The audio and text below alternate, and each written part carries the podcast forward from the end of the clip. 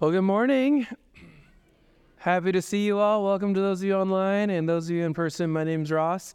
I'm one of the pastors here, and today I get the honor and the privilege to walk you through a portion of God's Word as we're going through our series called The Sermon on the Mount, uh, Upside Down Kingdom, and how Jesus begins to lay out a path in which we may follow uh, to live under His rule, His command, uh, for His purposes, and His way in which He had created us to live. And so we see this unique uh, moment of Jesus speaking to us. Now, let me, before I get any further, I need to uh, just be honest before you.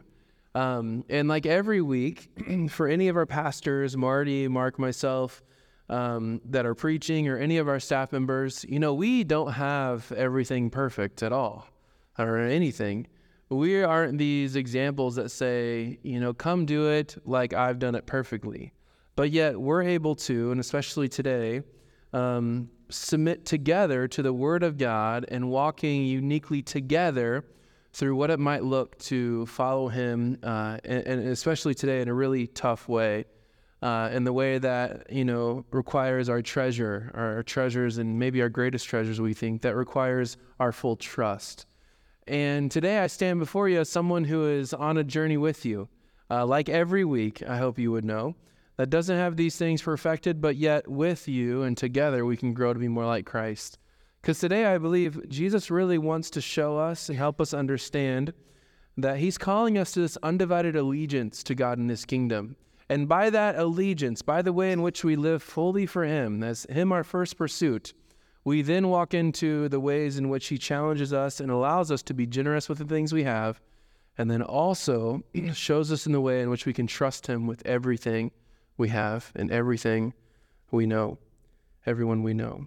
And so I trust this morning that He may uh, illuminate our hearts as we walk through His Word together in unity and growing to be more like Him and growing to understand where He's calling us and commanding us to take step. And so we're going to be in Matthew 6, 19 through 34.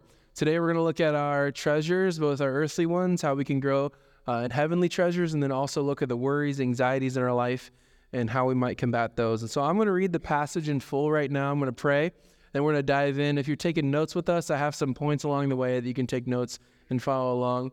But here we go. Matthew 6:19 says this: "Do not store up for yourselves treasures on earth, where moths and vermin destroy, where th- thieves break in and steal, but store up for yourself treasures in heaven, where moths and vermin do not destroy, and where thieves do not break in and steal. For where your treasure is, there your heart will be also."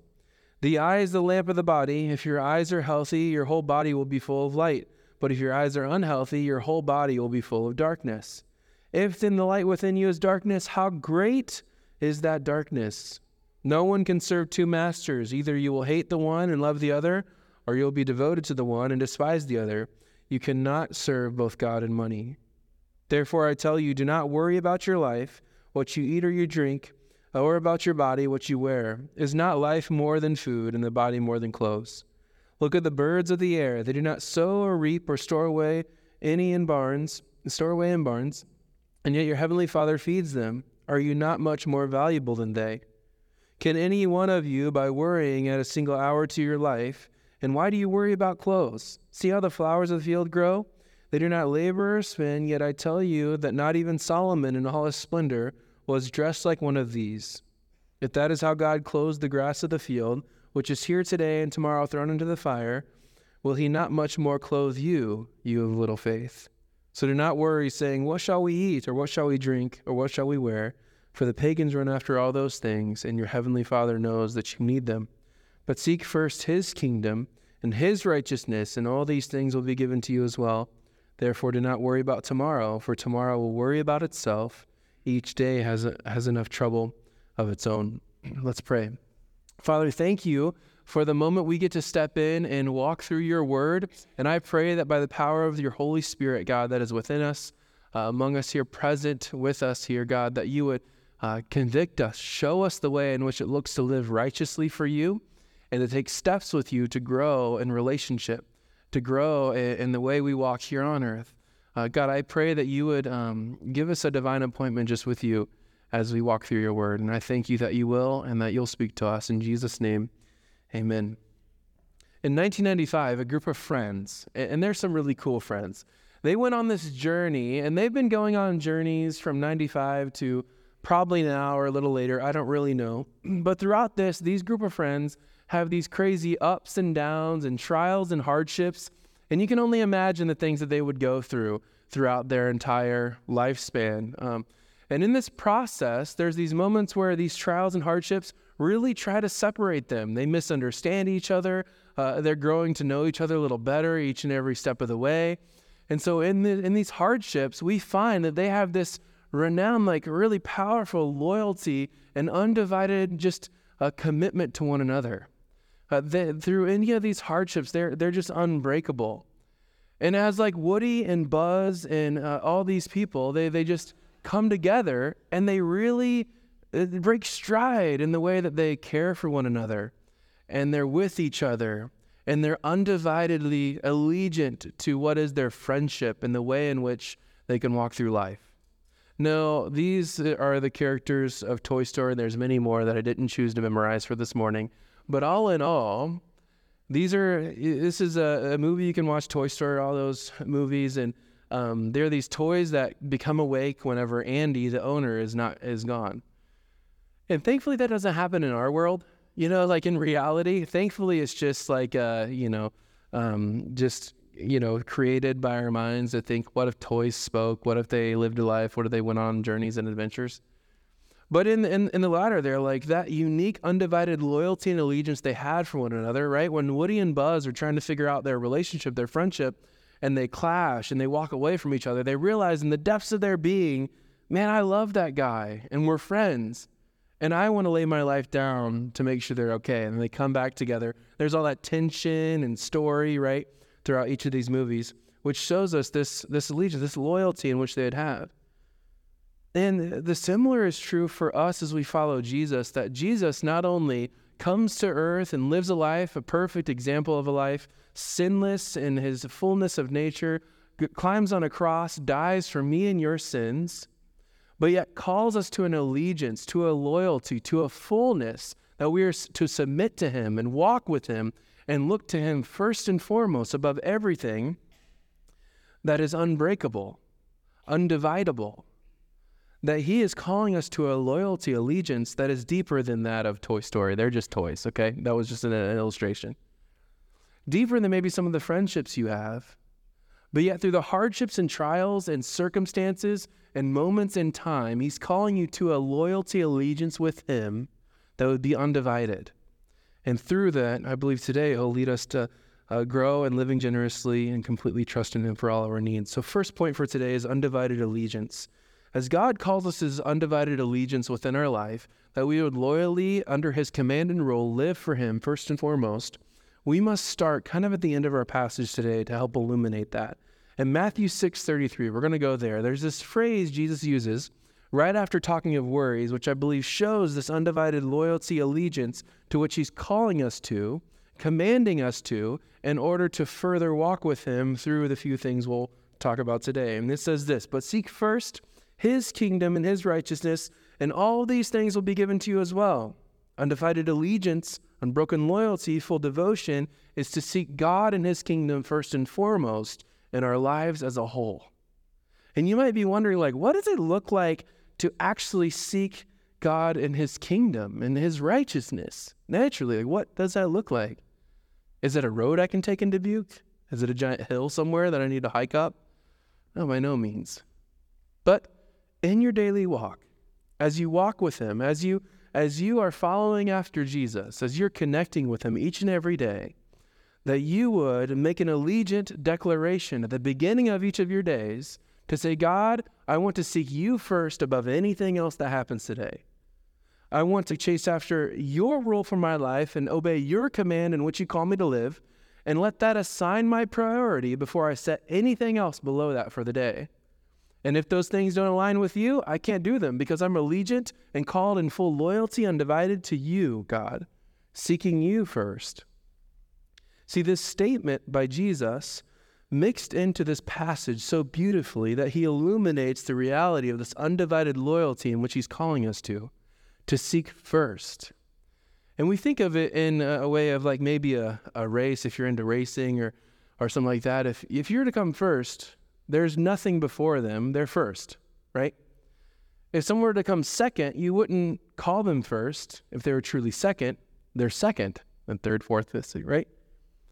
Sometimes we can misunderstand that when, when, when God calls us to seek Him first, we sometimes want to wrestle with, and we'll see in the passage, to put things near first or a little above. Well, well God said seek Him first, but like I got to do this really important thing right now. And so I'm going to meet this up here a little bit. It can be kind of first ish. And God's like, no, no, no, not that. Seek first my kingdom, the righteousness in which I call you to. Seek first me. And later it says, all also be given. We'll see the context in which he's meaning that. And I think naturally, just last week as we walked through the disciplines with Pastor Mark, and we see this Lord's Prayer, and it begins, right? Your kingdom come, your will be done on earth as it is in heaven. And if we think about it and say it quickly, it can't resonate the reality of what it's saying. It's calling to full allegiance, allegiance to God's will and his way above our own. It doesn't say, God, let my will and my way happen in that prayer. It says, God, may your will and your way happen on earth as it is in heaven. We see Jesus in this unique interaction before he goes to the cross. Come and say, God, if you can take this cup from me, but yet your will, your way. He even submits to the Father in this uniqueness of way. And so it's incredibly encouraging that Jesus and himself teaching us to do the same is the prime example of the one to do it before us. That we are to seek his will, his righteousness first and foremost, and all else will be given to you. It's almost like don't even worry about what's next. If you seek me, you're on the right path. Now, if we go back to the beginning of our passage, with that context in mind of seeking Him first, we can begin to further understand in what ways we need to seek Him above other pursuits in our life. And that comes in Matthew 6 19. We're going to start at the beginning of the passage.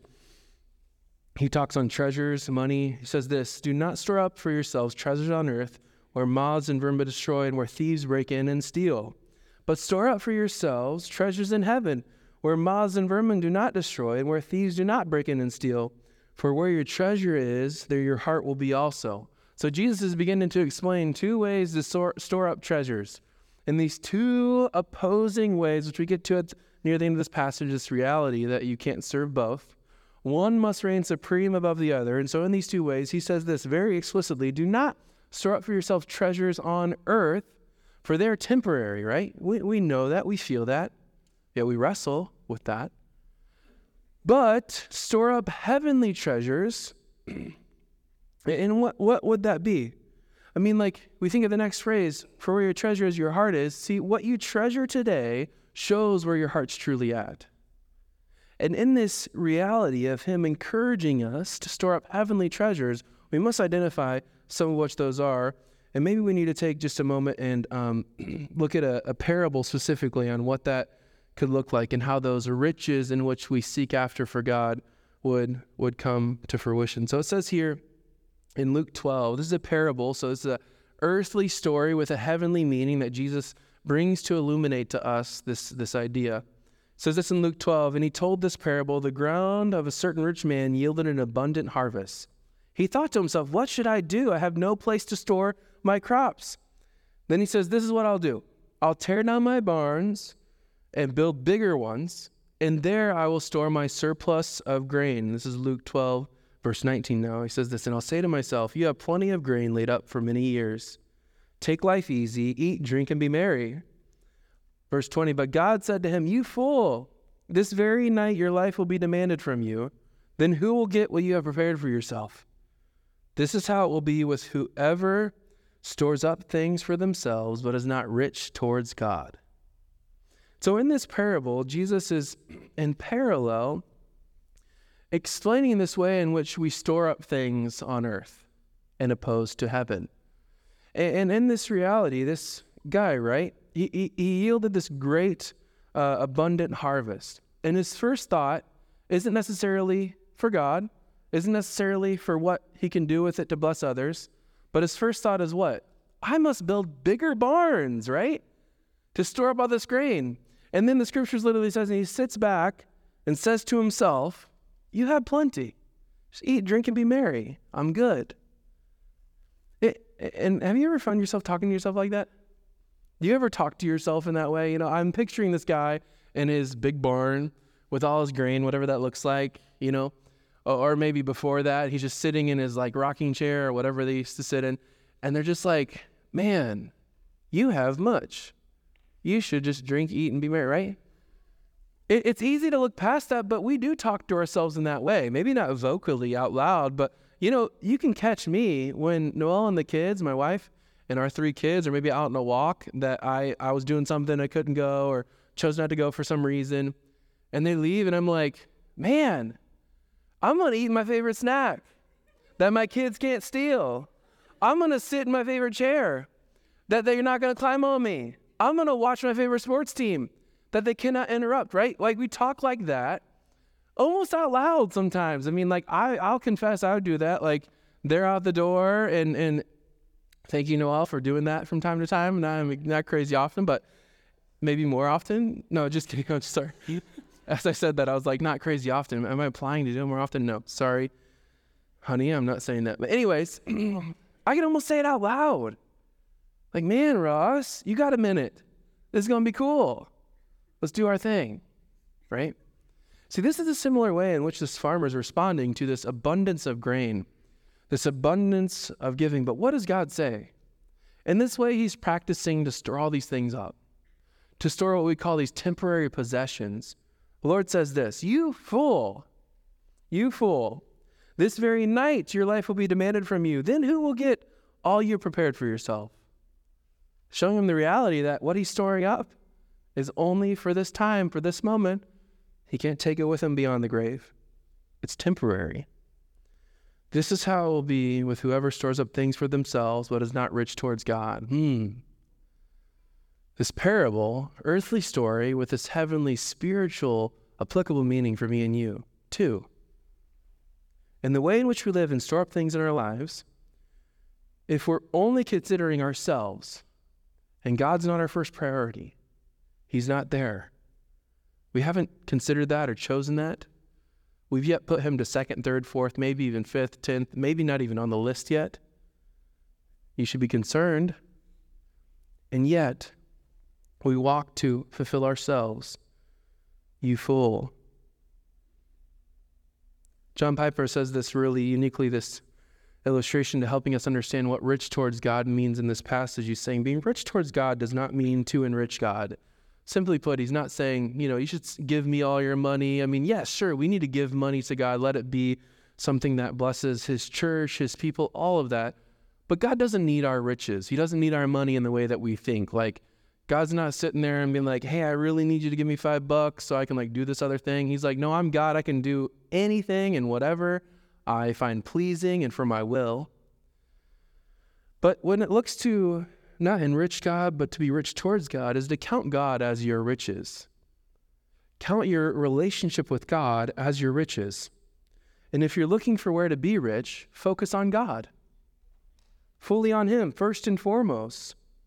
So, laying up your treasures in heaven is maximizing God as your treasure.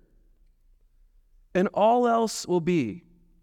All else will flow from that as your treasure. So, so simply put, handle your money in a way that shows that God is your treasure, that He is the one you are treasuring, that He is the one in which is first on your to do list of seeking, that He is the one who is in command of your riches, of your treasure, of what you have. And oftentimes our script is flipped, kind of like this farmer. We inherit so much, we have all these things, and we can be materialistic. Our culture begs for us to be that way. You know, you get in your email, and I delete like 20,000 emails at a time. Ever you just click delete? I'm like, these all emails, all they say is get more stuff, buy more things. Okay, I, I you know, we, we own a house in, in Dubuque, and th- thank God for that. And through that process, like other lenders say, like, do you want to buy another house? I'm like, for what? I, I can't even afford, I can barely afford this house, you know? They must know that, that I, but maybe they don't. I don't know. All of that, like, do you want more? Do you want more? Do you want more?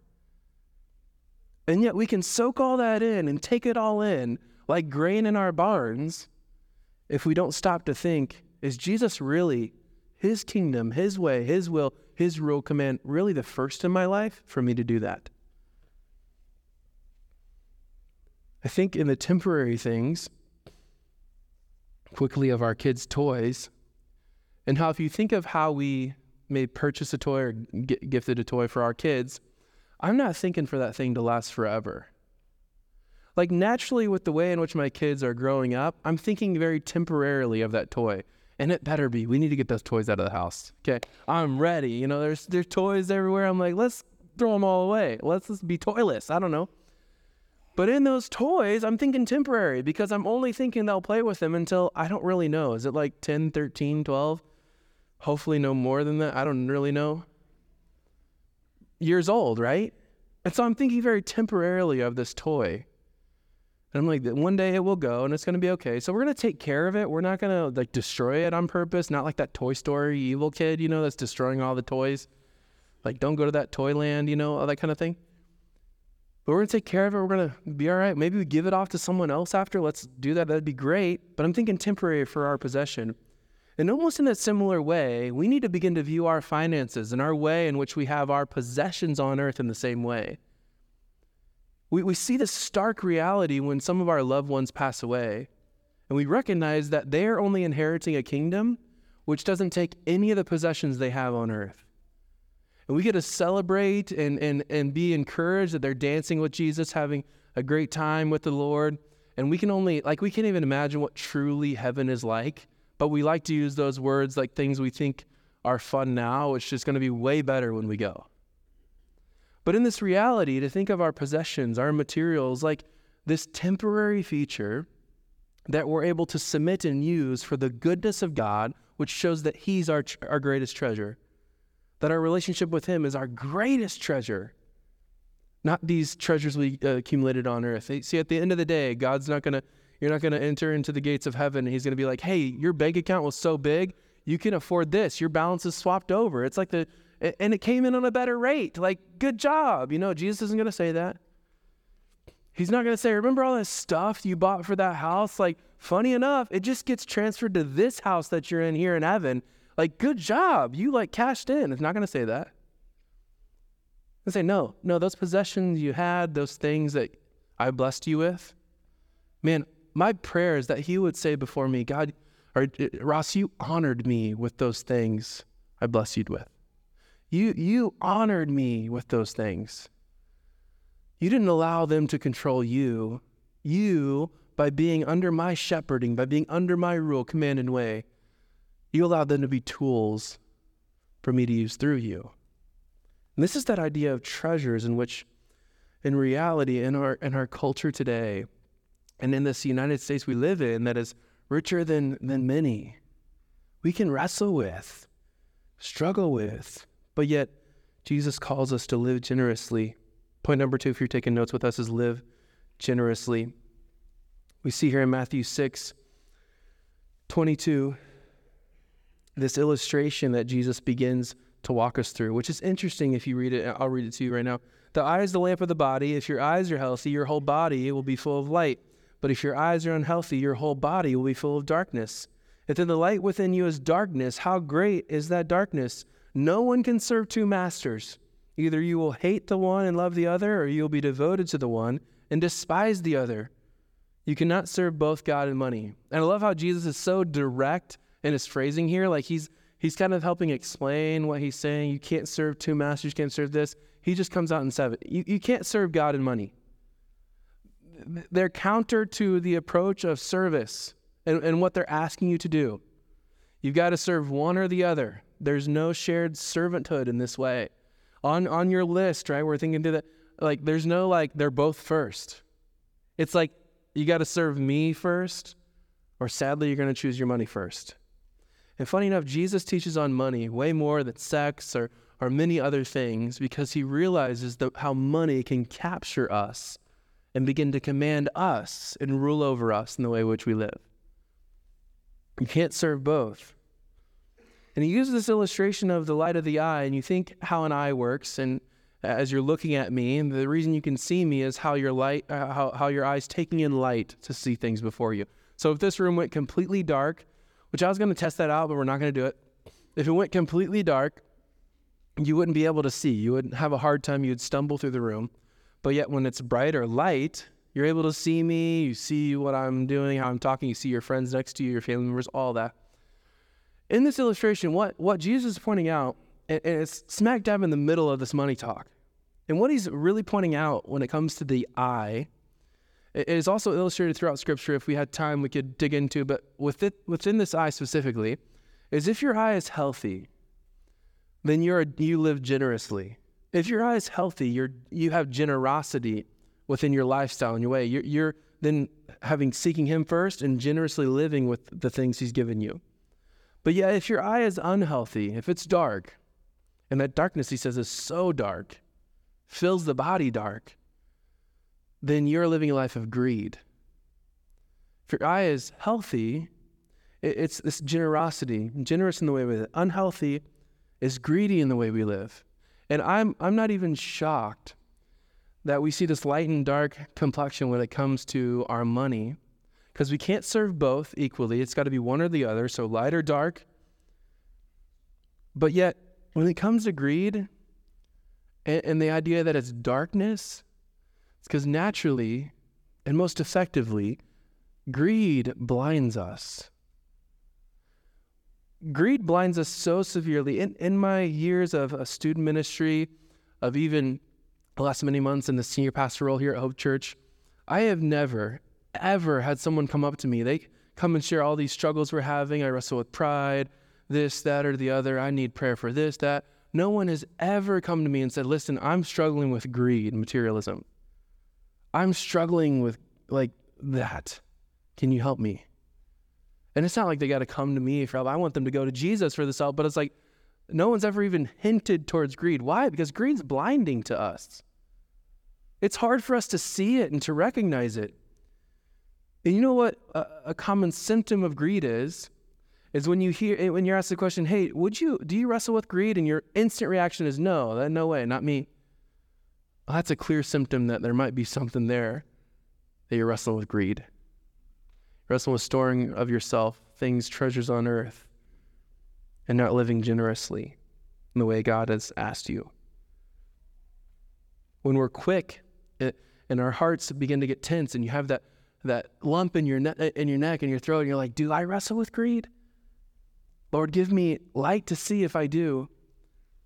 Give me peace to know if I'm not. But oftentimes we may fall into understanding we do. We must be watchful in the way in which greed blinds us. And it blinds us in such a cultural, contextual way, too. Because in our relationships outside of here, in the world today, greed is, is number one. You've got to get what you can get, you've got to take it all in. It's never enough. You've always got to have more. And we see greed even to the uh, deepest extent of hurting others, of foregoing care for other people. Of I'm just, I'm, you know, I, am maybe owner of a business. I'm going to just cut wages. You know, the bottom man, it'll, whatever. They can get minimum wage, which is still like 750. Like not livable, right? And greed says, I need to make my dollar for what my reward is in owning this business, and I don't really care what is below that. So that's greed replicating itself and showing itself to harm others. Or maybe even in your neighborhood, in the way that you could care and, and shepherd others towards Christ around your neighborhood. But when money comes up, you're like, ah, I don't, I don't know. I think I really blessed them, but I gotta own my stuff. They can't. I don't want to. Begins to harm those relationships when money's brought in. Greed can often blind us and must be watchful, for none of us can serve two masters. We can't serve both God and money. He must reign supreme, and He commands it to be. Seek Him first, and below that, below that, may you serve Him with the way in which you treasure Him with your money, treasure Him with your possessions, treasure Him with all you have. Point number three trusting God with everything we see this this next section in Matthew 6:25 going through this idea of anxiety and worry and the reality which we live that we are full of anxiety and worry in our lives today. And the question that always arises is anxiety and worry like a sin? And yes, deep down, if you think of it, anxiety and worry is lacking a trust or an unbelief in what God's doing, what He's what He's up to, what He's how you can entrust Him with your life. And so, certainly, yes, by blatant unbelief, disbelief, and worry and anxiety, it causes a sinful pattern in our life. But yet, if you could understand in this war in which worry and anxiety exist, and it's your mind. And I love the scripture we'll, we'll walk through in a moment, uh, illuminates the reality of our mind. But here in this next section, we see these points where Jesus begins to illuminate and show us how God is so good because he loves his kids so well that he provides through everything. So, thus, why should we worry? Matthew 6, 25 through 34, we see God will take care of our food, right? Therefore, I tell you, do not worry about your life, what you'll eat or what you drink, or what your body, or, or about your body, what you wear. Is not life more important than food and the body more than clothes? Look at the birds in the air. So we see this imagery. They do not sow or reap or store away in barns, and yet your heavenly Father feeds them. Are you not much more valuable than they? But I love these like rhetorical questions. For those of us who follow Jesus, our instant answer is like, yeah, we, we are. I, I'm, I'm a son, a daughter of the king. By absolute, we are created in his nature, his image, much more valuable than any creation. Would he not provide for the way he does with other creation to you, his son or daughter? God will take care of our lives. Matthew 6 27. Can any one of you, by worrying, add a single hour to your life. And some of us, maybe even me, need to plaster this all over our, our rooms and our homes and on our phones. Because oftentimes we come to this realization that can worrying or, or, anxiety towards whatever's happening in our in our life today add a single hour. And scripture tells us that that God has counted our days. He's counted our time. He knows when our end will be, when we'll be in unique unity with him in heaven. He knows in the way in which we'll live our life. He he has the all knowing, all powerful. That's who he is. And so he knows our days. And so he's like, is there like I'm your worry and anxiety isn't going to add an hour or a day to that reality. So can you add? No. Another rhetorical question. God will take care of everything, even our clothing. Matthew 6 28. And why do you worry about clothes? See how the flowers of the field grow? not labor or spin, yet I tell you that not even Solomon in all his splendor was dressed like one of these. If that is how God clothes the grass of the field, which is here today and tomorrow thrown into the fire, will he not much more clothe you, you of little faith? It's reality that God clothes everything and will certainly clothe you. And we, in, in, our culture today, clothes are pretty required, mandatory. You think of like those signs when you walk into establishments, like no shoes, no shirt, no service. Are those still a thing? I haven't seen them very often. Maybe we just know it's. So clothes, we often have abundance of possession of clothes. But when it comes to the reality here, and, and the Hebrews at the time living in Israel, they would had so little money that buying clothes was so difficult. They would use it on anything else essential and clothes would be last on the list to be able to use money for. And so they lacked clothes, very evidently. And Jesus, in this reality, I will take care of that. I will clothe you with, with, with sure, physical clothes, with righteousness before God. Just let me take care of that. God will take care of all our needs in our future. So don't worry saying, What shall we eat? What shall we drink? What shall we wear? For the pagans run after these things, and your heavenly Father knows that you need them. So in this in this mind reality of anxiety and worry, it's often shifting our perspective to understanding God knows our very very need. Even in the most time of need, he knows it. And yet if we see he's a good God, loving God, one to provide it, maybe not in the way you want it, maybe not in the way you desire it to come, but trusting he'll provide it. That's the mental mind shift and casting our anxieties on Him. Within this war we wage in our mind of anxious thoughts and worry, we find in Scripture this weapon to fight with. Philippians 4 6 says, Do not be anxious about anything, but in every situation, by prayer and petition, with thanksgiving, present your requests to God. And the peace of God, which transcends all understanding, will guard your hearts and your minds in Christ Jesus. Let us note that God doesn't say, Bring your request and I'll just give you everything you want. Bring your request, and whatever you want, you got it. Lord, I want a bigger house. Okay, he doesn't say that. Lord, I want more of this, more of that. Doesn't say that. But what does he say? Bring your requests to me by prayer and petition, thanksgiving. Present them to me, and I will give you what? Peace, which transcends all understanding that we know, and will guard what? Our hearts and our minds. Have you tried to turn to God and your worries and anxieties to, to, to see if He gives you peace? To see if He guards your heart and your mind? And I, I'm not saying like, like if you have, you're like, this just doesn't work, Ross, or maybe you haven't tried and you're like, I'm just not calculating that'll work. Would you try? And maybe get back to me? Try for a week. Say, what does the scripture say? Uh, do not be anxious about anything, but in everything. So try in everything that you face this week and try to find maybe where you you feeling anxious or nervous or worrisome and stop and submit submit the request to God. God, I'm worried about this, X, Y, Z, whatever.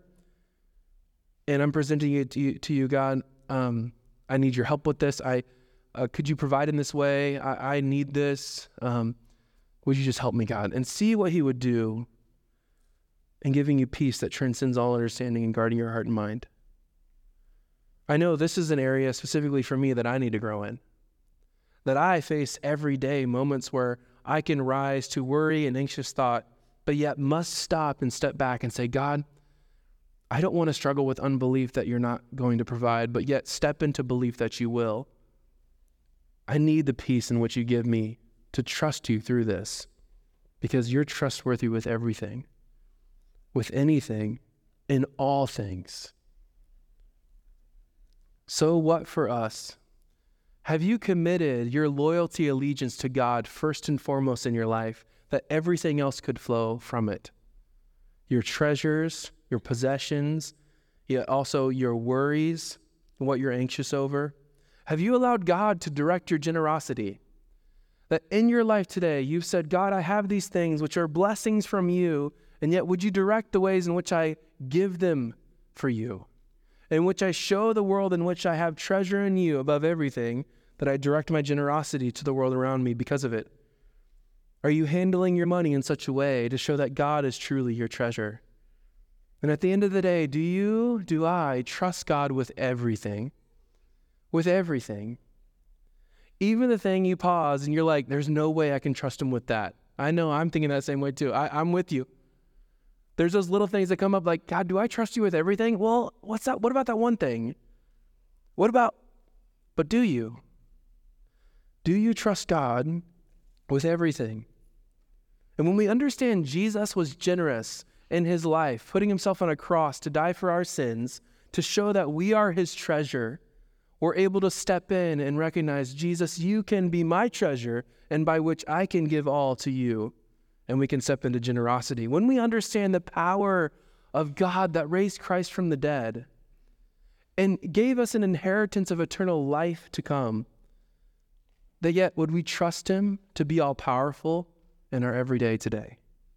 And can we trust Him in every way today? The one who allows us inheritance in the kingdom to come, can we trust Him in the moments of anxious thoughts, worries, each and every day? So, Jesus, I thank you. Father, I praise you for the ways in which you will teach and instruct us through your word. God, I ask that you would help us grow in a way in which it looks to be obediently um, walking after you, uh, seeking after you. May each day we connect with you uniquely in your word. God, I pray for my friends who wrestle with worry and anxiety that they would uh, take steps with you, God, to use the greatest uh, battle sword in Scripture to look to you and, and come to you with every little thing and that the promise is true that you will give us peace that surpasses understanding and guard our hearts and minds. God, would you help us step into that truth? And God, wherever it may be, would you call us to greater generosity, which comes from you? God, I know we live in a time where money can be tight, and the treasures we have, we feel we need to store up. But God, would you show us, like the man inheriting tons of grain, ways we need to step out and let go and let you direct our generosity. Let you direct our possessions because you, God, we seek you first.